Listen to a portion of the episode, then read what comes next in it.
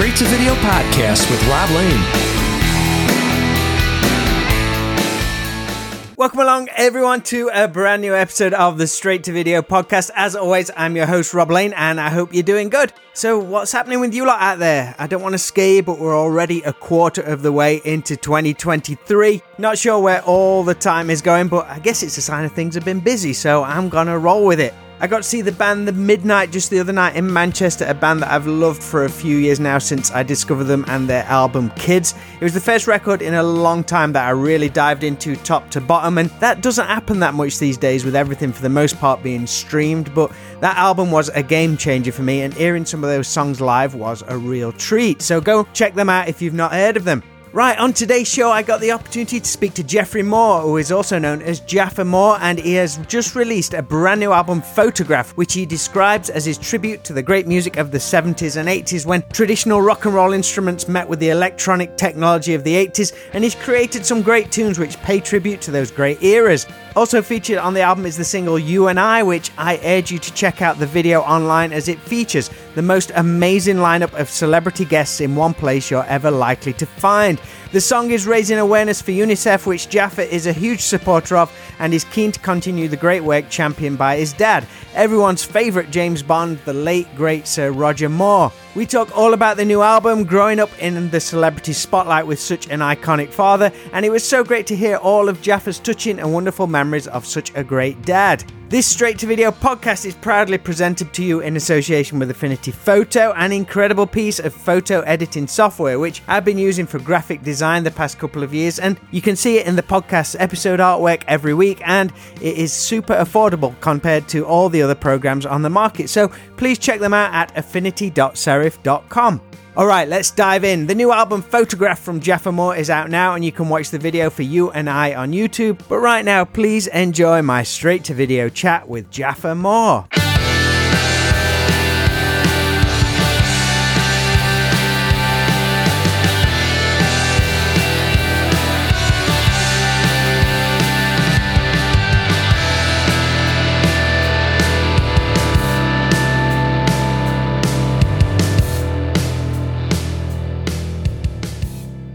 Hello. How's it going? Good, good. How are you? Nice to see you. How are you doing? Yeah, I'm pretty good. Thanks ever so much for doing this for us. Thank you. Thank you. Thank you very much. How are you enjoying the reception to the new album, Photograph, which is out now? It's been quite the journey, I think, putting this together, which I think, does it go back to like 2017 when the lead single You and I was originally brought to life? Yes, yes, yes. I mean, I have to say, quite overwhelmed with the response. My sort of gut was, yeah, the songs are good enough, but at least they're average good enough and not unlistenable. You know, because the mic never lies, the microphone never lies. And so, in order for it to be genuine, in order for an audience to say, yes, I buy this, and this is an artist, and it's a body of work, it's a derivative from the 70s of, you know, live instruments met electronic ones in the 80s. That journey of the two decades is the Bible, shall we say, of the album, of my work. And on the album cover, there's a picture of me in the 70s. That's basically the first time I remember listening to music. You know, when you hear a you know, Supertramp and Barry White, and sort of slowly became the Tears for Fears. And of course, you know, early 70s was Steve Miller, Fly Like an Eagle, Clapton, Elton John, The Stones. The list goes on. And then you sort of saw the fusion in the 80s where it went from Tears for Fears to Frankie Goes to Hollywood. And then, you know, who really kicked it off was Giorgio Moroder with Donna Summer, which I think was 1977 the fusion of the live band going electronic is where I was caught sort of between that that sort of matrix, so to speak. The whole album photograph, it is quite the journey. Like you say, with a lot of different styles. Songs that immediately hit for me were Pain and Dagger. I love the chorus on that one. Zoe and Hero. But like you say, there's lots of electronic elements in there, but I think all the songs could be stripped down to a live band format as well. Most definitely. And, and that's, you know, when it comes to touring and when it comes to realistically to come out, yes, you know, you can carry all the stems with you and, and you've got the system to uh, back it all up. You know, I'm doing about seven or eight BVs. So if you really want to make that sound great, you're going to need at least five backing vocalists, you know, behind you. But yes, it's a very good point is to be able to strip them down. And if you listen to the, you know, my original dictaphone piano and a drum and the snare and the songs are pretty simple. You could play it on a guitar and a piano. The video itself for you and I. It's a who's who of the entertainment industry, even features your dad at one point, and you dedicate it to both your dad and the late Naya Rivera, who you duet with on the song. Is it a little bittersweet, but at the same time, a lovely time capsule as well? The lovely thing is that, you know, it's the last day I actually saw my father alive, and he was doing chemo that day. And very few people can say that they, the last day they saw their dad. I get to see him, you know, every day or every other day to see him there always puts a smile and, and, a small ball in my throat, you know, at the same time. Then, of course, with Naya, so unfortunate, tragic, what a talent. You know, I wish you were here. I wish we could get up on stage and do it together. Next Friday, I'm doing a showcase. Actually, it's this Friday. Oh, my goodness. I hope you're ready. I, I don't think, oh, my goodness. I thought it was next Friday this coming Friday, uh, showcase, and got this wonderful singer who's going to replace Naya. But it, it really is so unfortunate that she couldn't witness the finishing product. I mean, it did take a while considering how many celebs are in the video. Some of them we had to send a camera crew. I was present at quite a few of them. Others, it was easier just to do it on their smartphone. The combination of it all. And also, who really clicked the magic was Nile Rodgers. You know, when he came in and laid down the guitars, and it was just like, yeah, now I'm starting to hear it. You and I began some years ago. Were there any plans to make a full album of songs back then, or was there anything in particular that opened the door for all this new material? It was thanks to John Kaufman at Rights Recording, Nova Universal, who I was writing songs for an artist. And so I was sending this in, and the artist on a couple of occasions couldn't make it. And so the engineer would put down a guide vocal so that when they came in, they knew how to pitch and how to deliver the lyrics. And I said, look, the artist didn't come in. He said, no, just keep sending. I want to hear it. These songs, they're not bad. So I sent it in. He said, look, we're really interested in this engineer. This is the guy who should be singing it. It's great. Let's do it. And so I said, okay, we'll come to London. I sat in the office and 10 minutes afterwards, I said, look, guys, it's me, actually. I just don't want to be the lead here. You know, I'd much rather ride at home and, and let someone else go do the touring. So in a sense, it grew from that. You and I, I was never meant to sing on it. I could just never find a lead vocalist. When Naya came on, she showed up in the studio. I had to have the male voice, and there was no one there who could sing it. I laid down the track. It was never meant to be me. And once again, Nile said, Hey, I like the singer. Who is it? That's really how it all came about. Am I right that you originally wanted like a Robbie Williams style singer? Completely. I don't know if that's ironic or if ironic is the correct term, but you do sing very similar to him. I've been getting a, a lot of that. You know, maybe it's my sort of alter ego. It's a bit like if you choose a dog, it looks like you. So maybe the fact that I was going for Robbie is that I didn't really know the subconscious that I might sound like him. He's got the charisma. He's got the vast reach in all demographics. He's a fantastic entertainer and a lovely guy. And so I thought, wow, this is the perfect guy. And plus, he loves football, you know, so my kind of guy. I get that a lot. I get that a lot. You sound like Robbie. You mentioned a lot of the songs came together with just like a piano and a vocal. Did you ever do it with acoustic guitar and vocal? Because I think you play acoustic guitar, right? I prefer to write on piano because it has, I can get on with a program and put down a beat and a bass. Whereas with the guitar, yes. I mean, I've heard early Prince writing on a guitar, and you hear that, you can hear the opening of it, especially when he puts a diminished chord in and it just goes fantastic. For me personally, I'm not a very good musician, and so the piano is easier for me to compose on than a guitar. Correct me if I'm wrong. Your dad, the late great Roger Moore, taught you to play guitar on an acoustic guitar that was originally given to him by another legend, Jon Pertwee. Yes, that that is correct. Yeah, that's unreal. yeah, that's that's correct. How old was you then? How old was I? Nine, ten. I mean, to put it on you to be able to get it, you know, it's quite a big guitar that age. So yeah, I must have been nine or ten, and I never really pursued it. I wanted a drum kit, and my dad said, "Well, no, that's too loud." It's a kit that you set up and it stays there. It's not like you can pack it up and, and, you know, easier. Take a guitar, you can travel with one and keep on playing. Do you still have that acoustic guitar though? Is that still in the family? I do. It's missing a string though. Is that one he always used to keep on set with him? There were two. The one he used to keep on set, it's in the garage and it's a smaller one that he used to travel with. That's the one that I actually learnt properly how to really strum. This isn't your first time releasing music. You worked in the industry and released the single Sleep With Me Tonight through EMI in the 80s. How was that all experienced back then? Was you living out in the States at the time? Uh, no, I was in the UK and it was sort of, I was pushed to do it. I'm not sure I really wanted to. I wasn't really hungry enough. And I don't really see myself as a, once again, a great musician or the fact that I can write songs. I was writing for somebody else and then told that you can keep on doing it because you're good. So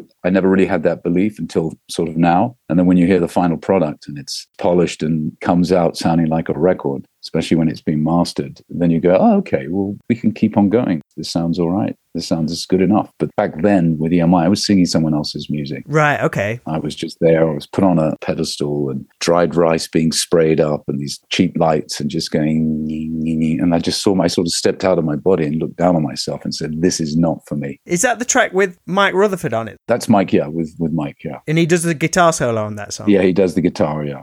He's a lovely man great musician, etc. You know, and whether you like someone's music or not, the fact that you've heard it, and you're listening to it, means it's pleasing someone else, and it must be good enough, right? And so you've got all these people around you, and you think, well, if I'm in with them, there must be something. But I didn't believe it myself at the time. And I never really thought I could sing, let alone write music. So when Nile Rodgers comes in the studio, then you go, well, we must be onto something good, right? Had you crossed paths with Nile Rodgers over the years? I had, yeah. I had, yeah. As I got all these other people to participate, it was look, I'll make it easy for you. If you don't like the song, if it's not good enough, just say it. Be honest, because if you say you don't like the song and it goes to number one, you weren't telling me the truth. If the song is rubbish, fine, that I get. You know, I don't want to associate myself with it. That was the sort of the ethos that I spread across to all the participants in the video. If you don't like it, and they all came back saying, yeah, the song's good. It's not depressing, it's happy, and it's about a depressing, you know, subject, really. You know, children in need and the skies are dying. So didn't want to make it too ishy-wishy. I mean,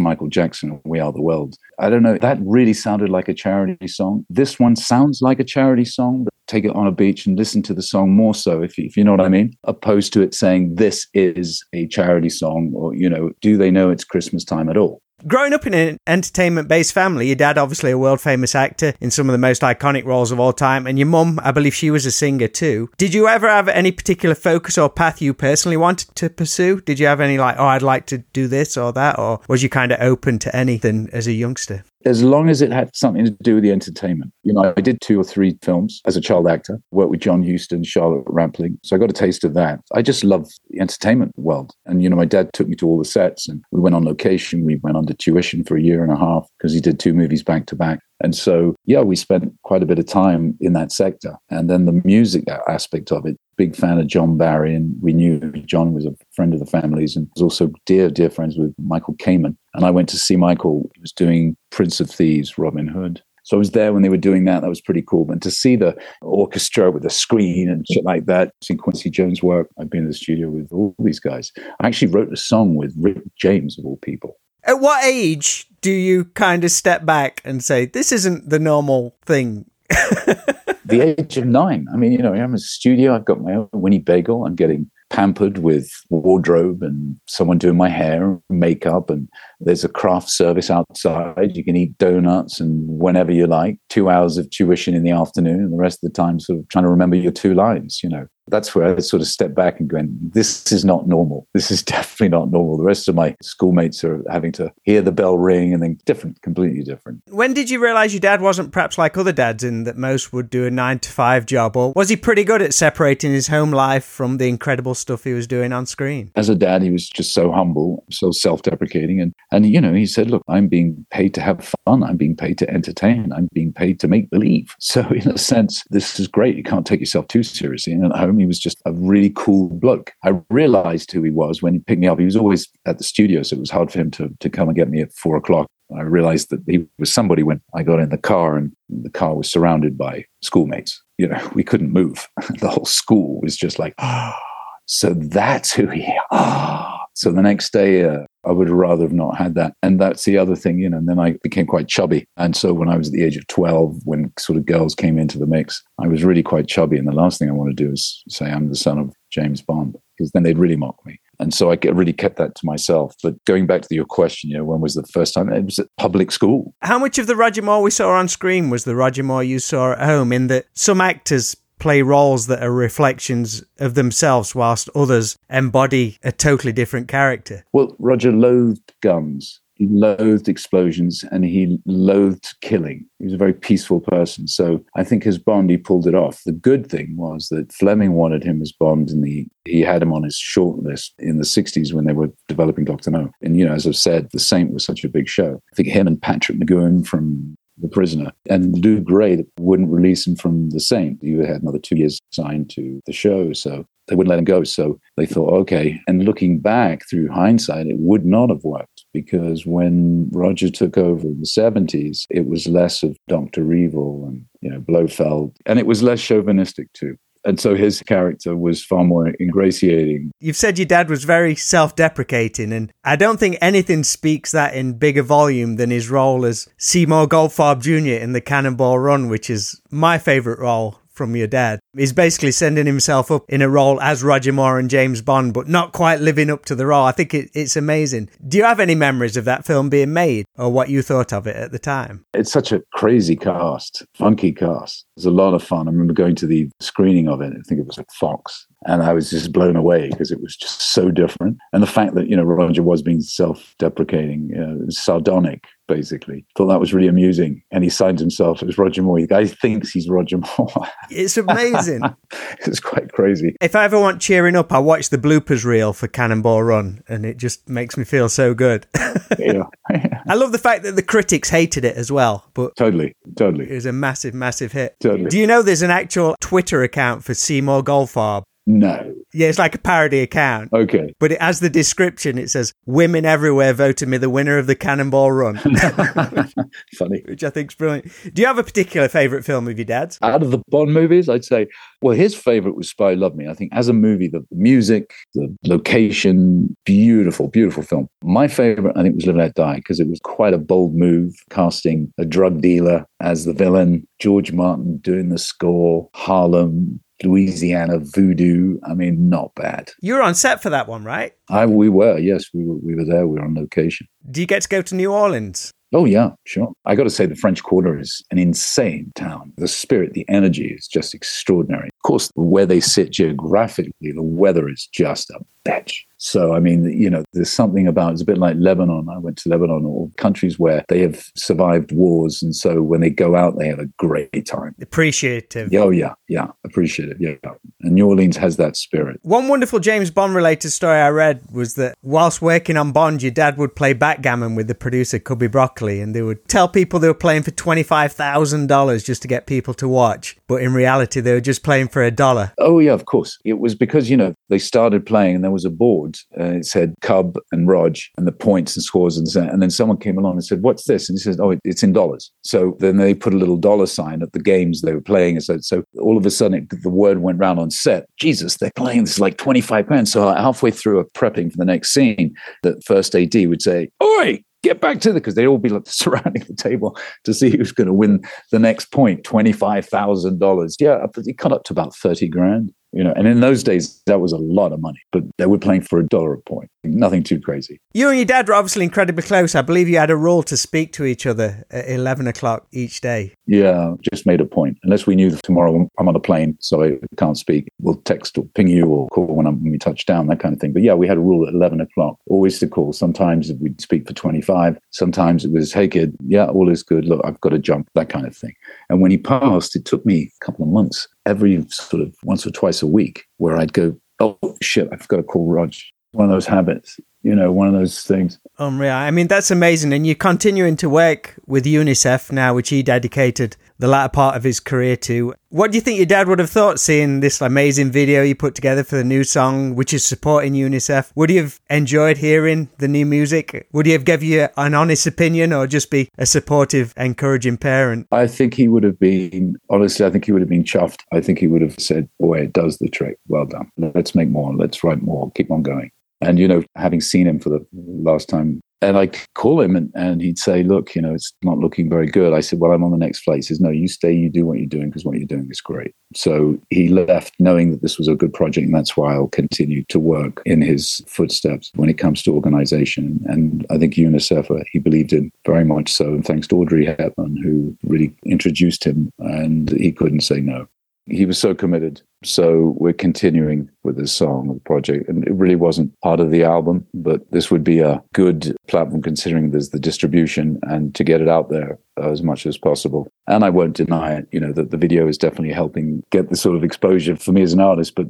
if this keeps going in the right direction, then I've got more stuff to write and more stuff to do for the organization and also for my musical career. Yeah, I'm, I'm ready for a second album. Someone asked for it. Well, what you got going right now is an amazing project tying it in with your album and the work with UNICEF. So it's a great combination. And I want to wish you all the success with it. And thanks so much for talking to us. Thanks, Rob. Thank you so much. Good talking to you, mate. Take care.